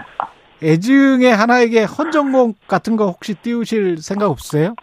아 신청곡이요? 예, 같은 거 혹시 있으십니까? 아, 그, 제가 하나를 사랑하긴 하지만, 예. 이 노래까지 띄워주고 싶진 않고요. 아. 그, 오히려 그 그렇군요. 하나 때문에 고생한 저와 예. 우리 이글스 팬들을 위해서 한 곡 좀 띄울 수 있다면 예. 어떤 네, 곡? 띄우겠습니다. 어떤 곡? 네, 이제 너무 이제 고생 많았고 예. 근성도 좋은 이제 우리 이글스 팬분들에게 예. 10점 만점에 10점 드리고 싶다는 의미로 2PM의 10점 만점에 10점 2PM의 10점 만점에 10점. 네. 예. 네. 꼭 제가 띄워드리겠습니다. 네. 예. 네. 그런데도 하나를 사랑할 수밖에 없는 이유가 있습니까? 나에게 어, 하나란. 하나는 예. 저한테 하나는 좀 아, 자식이다. 약간 자식 같은 존재 같아요. 네. 자식 근데 같은 이- 존재. 예. 근데 이 자식이 음. 공부는 못해요. 근데 또 애는 착한 거예요. 애는 착해. 네, 애는 선, 착- 선수들은 착해요. 네, 아 너무 예. 착하고 또 경기도 열심히 하시니까 예. 좋죠. 그러니까 계속 저희도 보이고 있고. 예. 그래서 이제 공부는 잘하는데 막 인성 안 좋고 그런 예. 거보다 열심히는 하는군요, 하나가. 네, 열심히 하고 예. 건강히 잘 지냈으면 하는 마음에 건강하고 야구 선수가 뭐 건강해야죠. 예. 네, 건강하게 스트레스 받지 말고 예. 지금처럼 하고 싶은 거 다 하면서 예. 뭐 10등 하면 어떻습니까? 10등 하면 어떻습니까? 예. 네. 하나 경기 보는 마음으로 멍 때리다가 대회 우승한 하나 팬 김명엽 씨가 하나 팬들 동지 여러분께 띄우는 노래입니다. 절대 하나가 이번 시즌 10등이라서 아, 띄우는 건 아니고요. 예. 10점 만점에 10점. 2PM. 예. 하나 멍 때리기 대회 우승자 불굴의 하나 이글스 팬 김명엽 씨와 함께 했습니다. 감사합니다. 네, 고맙습니다. 예. 10점 만점에 10점 들으시면서 예. KBS 1라디오 최경영의 최강시사 9월 20일 화요일 시간 마치겠습니다. 고맙습니다.